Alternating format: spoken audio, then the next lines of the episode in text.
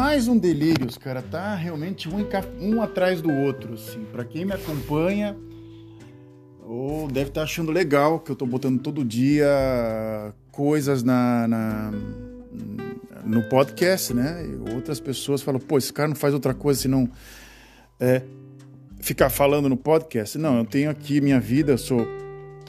Eu trabalho numa empresa de móveis, né? É, tenho aqui um bico como cartunista, só que às vezes parece trabalho, às vezes não parece trabalho. Tenho outro bico como fotógrafo. Esse, esse, trabalho já tem um bom tempo que eu não faço, é mais por hobby e por, e por diversão mesmo. Hobby e diversão quase a mesma coisa. É, é a mesma coisa. Leio sobre fotografia, gosto muito de alguns podcasts como Medo e Delírio, que eu estou achando muito interessante, um sobre vida de jornalista, e etc, etc, etc e tal. E assim, eu tenho uma vida aqui, é, caso você não me conheça, né? Meu nome é Frederico Ilek, eu estou vivendo já 13 anos, quase 14 na Holanda. Nem parece que, que eu estou tanto tempo aqui, que parece que eu cheguei ontem aqui, né? Na Holanda e tenho aqui algumas coisas a compartilhar com vocês. Se você está aqui nesse um minuto e meio, o que, que eu vou tentar falar para você o que, que é a minha convivência na Holanda e o que e o que aconteceu com a minha carreira profissional, né? Eu vivo numa, região no qual as pessoas não são francas, não são abertas. Elas falam as coisas tudo meio que no indireto. E isso é muito ruim mesmo. Muito ruim. Você não sabe onde você erra, você não sabe o que você está fazendo de certo ou de, ou de errado, você é extremamente observado. E se você faz certo, ok, faz mais que obrigação, você está correto. Se você faz errado, não te fala onde você faz errado, depois te faz uma cama de gato. Mesmo, não é, não há um, um e-mail de críticas. Eu teve só um cliente que fez isso e foi literalmente muito estresse. Eu tive um cliente que era uma espécie de um advogado, um jurista. Aqui tem uma diferença muito grande entre jurista e advogado. Uh, e era um jurista e ele pediu um serviço para gente e ele encheu o nosso saco mesmo. Foi um dos únicos, mas os outros deixavam a coisa correr e não falavam que era positivo, que era negativo, depois não ligavam nunca mais para você. Isso foi uma coisa que já acontece comigo há 13 anos e é incrível, né? Você tem que saber ler, como diz a minha esposa para mim, o ar. E é bastante complicado isso, sim. Hoje o podcast se chama isso, ler o ar. Como assim ler o ar? Você, porra, que, que, que, doideira é essa? Isso é uma coisa que acontece na cultura do Japão. Lembre-se que é delírios, eu posso cometer um monte de erro aqui. Eu acho que é mais ou menos esse, esse o termo, assim. Você tem que entender o que está acontecendo à sua volta. Né? Então acho que é mais fácil colocar entenda o que acontece à sua volta na Holanda ou, ou no sul da Holanda. Bem, é, eu vou tentar explicar agora a minha última experiência como trabalhando numa empresa. Eu trabalho numa empresa chamada IKEA, na parte de logística, uma parte bem pesada mesmo, mas que paga bem. É um trabalho part-time no qual eu consigo conciliar dois tipos de trabalho: o de cartunista e de fotógrafo e o de e o como, como na parte de logística. São quatro horas ao dia, soma num total entre 20 a 24, às vezes 28 horas a semana. É, é um trabalho sequencial e é um trabalho de produção. Não tem muito o que pensar. Se você quiser, você não pensa absolutamente nada. É, ninguém te dá instrução de nada, ninguém te dá. Você é jogado num, numa linha de produção e você tem que entender o que está acontecendo à tua volta. Ninguém vai te explicar. E outra coisa que te dão é um manual no qual você tem que ler o manual e entender e seguir a regra, sem ninguém te explicar nada, sem ninguém te ensinar nada. No Brasil tem aqueles famosos três meses de experiência, ver se a pessoa entendeu ou não o trabalho. Há uma explicação? Sim, há uma explicação no, no trabalho. No decorrer do processo, você é acompanhado por outras pessoas. Às vezes sai um processo um, um pouco caótico, sim ou não, mas há a explicação. Tem, se você joga aquela famosa banha sandália da humildade, você ganha a explicação de uma pessoa, a pessoa até te explica até bem, né? Porém, na Holanda, em todos os trabalhos que eu tive, eu fui jogado no local e eu tinha que sair é, fazendo do meu jeito e se eles gostassem do jeito que eu fazia, era feito. Se eles não gostassem, eles me mandavam embora ou me deixavam na, na mesma posição até uma hora para outra eu para entender as coisas que estavam acontecendo. Todos os trabalhos. Esse também não é exceção. É... Eu vou tentar descrever como é que foi o meu trabalho no IKEA no início, né? Pra... E como é que foi minha entrevista, uma série de coisas, assim. Eu estava trabalhando já ah, como autônomo há mais ou menos, ou até exatos sete anos. Eu entrava, eu chegava com um cliente, apresentava um portfólio, apresentava uma ideia e tentava vender a ideia. A pessoa ficava decorando coisas ou coisas do gênero, ficava tentando é, chegar num, num numa linha de raciocínio entre eu e o cliente. De repente, a minha esposa arranjou um emprego. Ela arranjou um emprego numa uma empresa chamada Boston Scientific, que é uma empresa de, de, de equipamentos cirúrgicos. E eu tive que ser meio que forçado a puxar o freio de mão da minha empresa, porque a minha esposa estava 40 horas no trabalho, praticamente o dia inteiro, todos os dias, só final de semana em casa. E eu tinha que alguém ficar com as minhas filhas. E eu era o cara que ficava do lado de fora, fazendo negócio, assim, era um, era um trabalho que dava um salário razoável, né? Porém, a minha esposa resolveu, falou, olha, eu não aguento mais ficar em casa, eu quero ganhar dinheiro, eu vou também dar a cara para bater, né? E aí me forçou a regredir a empresa até o momento que eu fechei a empresa em outubro de 2017. Com, com muita, muita, muita, muita, muita dor no coração mesmo, com clientes enviando para mim até cartões de muito obrigado, até um cliente mandou, foi muito, muito gentil. E eu tendo que botar um sentido na minha carreira. Nesse período, foi um período de um ano, do primeiro ano que eu fechei a empresa, eu passei por quatro trabalhos. Quatro é, o primeiro foi numa empresa chamada Siva, uma empresa, um centro de distribuição e também ligada à empresa Medtronic, né? Lá eu trabalhava com uma espécie de controle, controle de estoque, já que eu, eu, eu tinha uma experiência com, com distribuição ou coisa, até eu tinha que controlar o estoque do local após um caos tremendo dentro do sistema, que era um sistema novo, resolveram mandar um monte de gente embora e eu entrei no meio do pacote, né? Eu era de agência de emprego. O segundo emprego foi é, na empresa Boston Scientific, que é na parte de qualidade. Mesma coisa, fui enfiado num, num, num setor com manual e em uma semana tinha que aprender tudo, né? Em uma semana eu tinha que assimilar toda a empresa que estava acontecendo lá dentro, tinha que aprender tudo o que estava acontecendo. E eu falei, olha, eu não sou nenhum Superman, eu não consigo ler a coisa, tem muita, era uma série de regulamentos. E eu comecei, eh, que tinha na empresa, uma série de regulamentos que tinha na empresa, e eu comecei a sacar de que todas as empresas tinham a mesma mentalidade. Aí eu fui para o Medtronic também, né, uma outra empresa que eu tinha que controlar equipamentos de, de, que eram enviados a simpósios, de, tipo simuladores. E de repente também me deram um manual, também me deram para ler o manual e tinha que saber o processo inteiro em menos de quatro ou cinco, menos de uma semana, sem ninguém me auxiliando, absolutamente ninguém.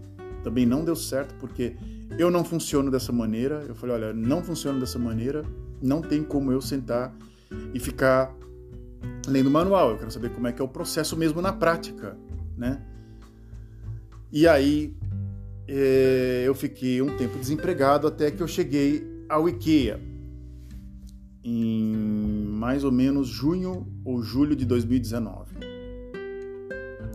No que eu cheguei nessa empresa, o IKEA, o IKEA acho que ninguém, acho que todo mundo sabe, ou se caso você não saiba, é uma espécie de um mega atacadista ou mega é, vendedor de imóveis mundial. Ele é da uma empresa da Suécia. Ele é ele, é, ele era de, uma, de um proprietário chamado Ingvar Kamprad, que era um era um, um sueco, mas de origem alemã, que imigrou para a Suécia, né? E começou aos sete anos de idade vendendo caixas de fósforo patrocinados pela avó. Uma coisa muito interessante a história desse cara. Ele foi um cara muito prodígio, começou muito rápido, na adolescência já começou a, a, a é, abrir uma loja de imóveis, começou a ver, tem uma espécie de Scandinavian uh, design, que é uma coisa bem bem meio, meio rústica, um pouco moderna, ele pegou essa linha e começou a fazer falsificações entre aspas de móveis dessa linha e começou a criar uma linha IKEA, né? Uma curta história do, do, do IKEA e aí começou a década de, de acho que de 50, 60, 70, 80 virou o gigante do, do, do, dos móveis mesmo na Europa inteira, China, Japão, é, Estados Unidos, acho que só não tem no Brasil, acho que só tem uma, uma loja no Chile, acho eu. Acho eu. Na América do Sul. Uma loja só no Chile. E criou, assim, uma espécie de self-service de, de móveis. É como o Tok Stock no, em São Paulo. E eu fui meio que completamente calejado das outras experiências que eu tive. Eu fui colocado com dois, dois recém-formados, aquelas pessoas que, tá, que passou na, na, na, na, entrada e de repente eram responsáveis por contratar pessoas. Um menino de 23 anos e outra menina de 25 anos. Eu já estava meio que viciado por uma coisa assim, tipo, eu fazia amizade com os, com os clientes. E eu, quando entrei, eu achei dois adolescentes, recém-formados, eu comecei a falar de mim mesmo como se fosse para dois amigos, ao invés de fazer uma coisa um pouco mais formal. Se a entrevista durasse mais cinco minutos, eu teria colocado meus dois pés em cima da mesa e teria falado assim: aí, vamos buscar uma, uma cerveja aí pra gente tomar, ou coisa do gênero, sei lá. Eu tava extremamente. Eu não tava levando aquele, aquele, aquele emprego a sério. Eu falava assim: eu vou ficar mais três meses aqui, eu quero que se foda mesmo. É muito ruim isso que eu tô falando, viu? Não é nada bom isso que eu tô falando, é péssimo. E de repente eu ganhei um telefonema de uma pessoa, né? Já falando para eu fazer uma entrevista, uma segunda entrevista, uma segunda bateria para uma entrevista. E eu já iria um pouco mais preparado, já com as informações sobre é, armazém, com a minha informação técnica que eu tinha, literalmente que eu tinha sobre uh, armazéns, depois do jeito que eu tinha aprendido no, né, nesse ano e meio que eu trabalhei em armazéns. E o que aconteceu foi, o cara já estava na cabeça dele que eu ia ser contratado, pediu meu cartão de banco, não pediu meu meu pediu meu passaporte e me contratou para trabalhar já para começar para dentro de quatro semanas. Eu tive quatro semanas que eu podia ficar em casa eu achei muito estranho. Eu falei, cara, que doideira é essa, né? Já logo de cara assim, já, já tô contratado, já vão fazer contrato numa facilidade tão grande assim. E no que eu entrei, aí de repente eu, eu participei de um, de um, dessa, dessa, dessa, dessa reunião, entreguei o cartão, falei para minha esposa, tô contratado, eu começo daqui quatro semanas, né? Falei para ela. Eu falei assim, pô, nem imaginava que ia ser tão rápido assim. Eu também não, eu falei para ela, né? Eu também não. E, e aí eu passou as quatro semanas, depois uma semana antes de eu entrar, eles resolveram fazer uma apresentação sobre o que, que era a parte de logística. Uma, um cara chamado Erek, que eu não me lembro o sobrenome dele, fez uma das piores apresentações que eu já tinha visto um manager fazer assim. Uma das piores apresentações que eu já tinha visto alguém fazer pulando slides, é, falando informações que não tinham pé nem cabeça, é, mostrando coisas que não tinha realmente nenhum sentido. Eu falo assim, cara, não tem nenhum sentido que esse cara está mostrando. Eu trabalho já quase um ano e meio em, em armazém, eu tô, nunca vi essa, essa, essa, essa, isso que esse cara está mostrando, isso aqui é muito ruim, né? Bem, aí eu falei assim, não, vamos deixar pessimismos à parte, vamos, vamos deixar o barco correr. E aí, uma semana depois eu comecei, me enfiaram num setor de luminárias e eu tinha que procurar eles colocavam um produto na minha frente, eu tinha que procurar a gôndola onde estava, eu tinha que colocar e contar as gôndolas com um sistema, uma espécie de um Excel num computador de mão. Uma coisa extremamente é, chata mesmo. Você tem que procurar o local, contar as caixas, colocar. Com uma pessoa do meu lado, uma senhora chamada Karen, completamente frustrada da vida e completamente. É, desnorteada.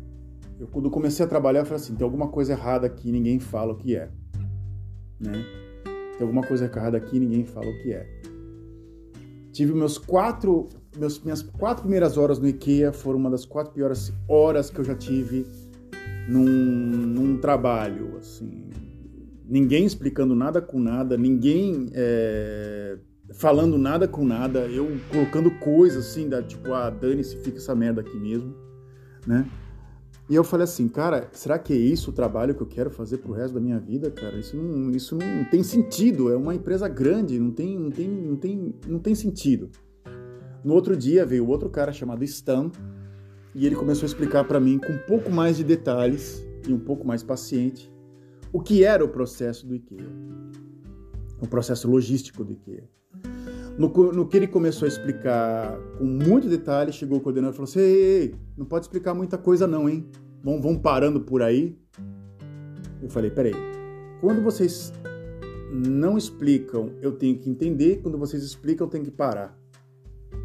Eu falei: eu pensei comigo mesmo, cara, que doideira é essa? Eu trabalhei depois de quatro ou cinco meses de trabalho, a minha intenção era ficar três meses só no trabalho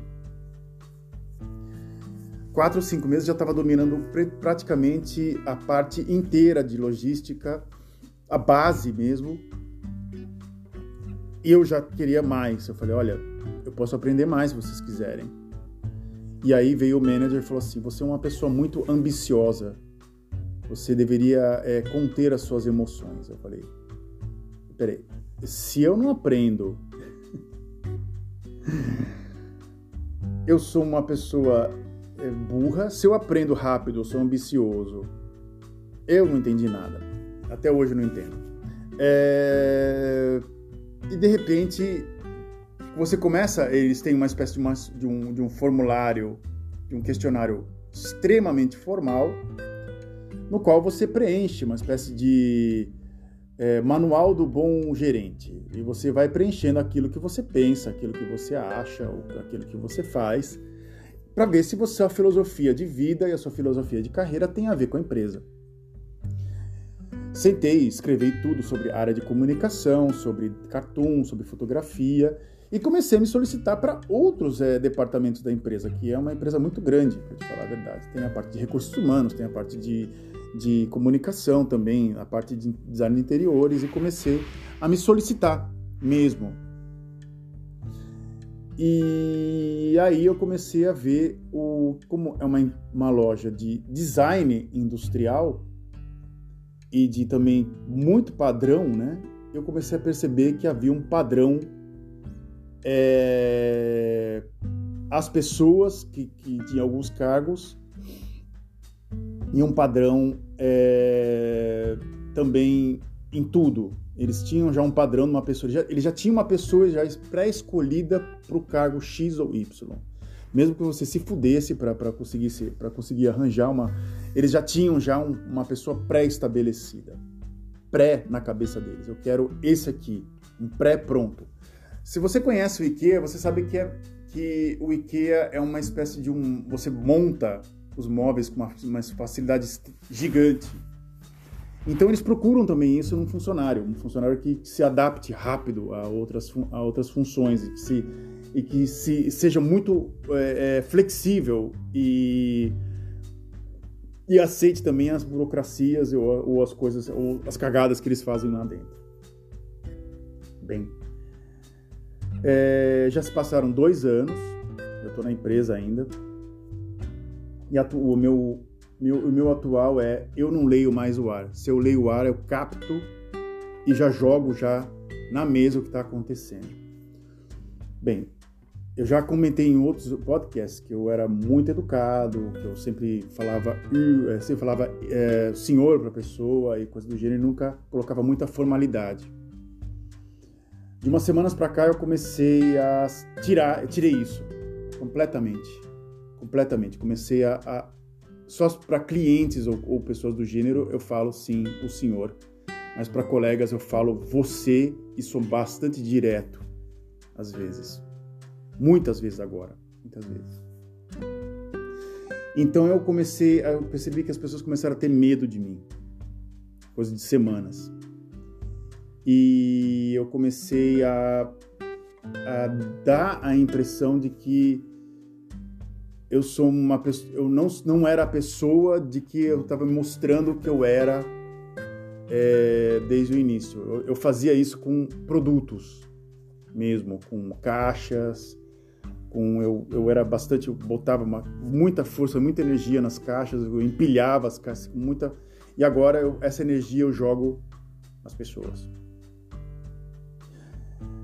eu achei que estava dando uma coisa muito negativa mesmo, assim, putz, eu tô, eu tô me ferrando, né? Eu tô me ferrando, eu saía muito preocupado do trabalho. De repente um cara virou para mim e falou assim: "Faz certo fazer isso, porque pelo menos as pessoas te respeitam.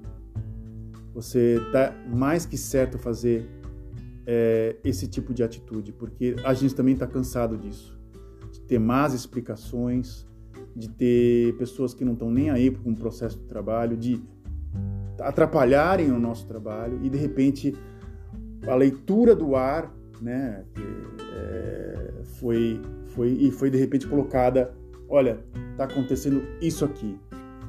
Observem, por favor. E aí é, eu acabei ganhando respeito. E ontem eu até conversei com um colega meu via WhatsApp, que ele também está muito, muito desiludido com o trabalho e ele quer formar um grupo para trabalhar sério, para ter é, para ter mais é, respeito ao trabalho, porque é um trabalho que agora eu cheguei até fazer um, um escrever, procurar alguns nomes dos meus colegas no Google, eu vi que umas pessoas não estudaram, outras pessoas estudaram e tem pessoas com patente muito alta, pessoas que estudaram ciência, é, é uma coisa é uma coisa que de um estudo aqui, é uma espécie de ciência, é, ciência da computação. É.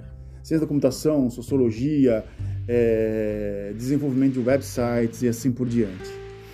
Coisas altas e coisas médias também, como plano de fazer plano de, de, de, de, de management ou facilitar, facilitar as coisas. Coisa. São estudos médios, como se fosse uma escola técnica ou coisa do gênero. Não tem muita moral aqui na Holanda. São estudos, estudos que você faz e algumas pessoas não levam muito a sério. E também pessoas que estão saindo do parte de design de interiores e estão lá dentro porque não tem emprego. E eu sou um deles. Então eu não quero ser nenhum líder ou coisa do gênero. Eu, eu, eu agora a minha é, função é, é como se diz assim, é tentar pegar esse ar que é que está acontecendo em volta da na minha volta e tentar colocar assim, te, quebrar esse tabu.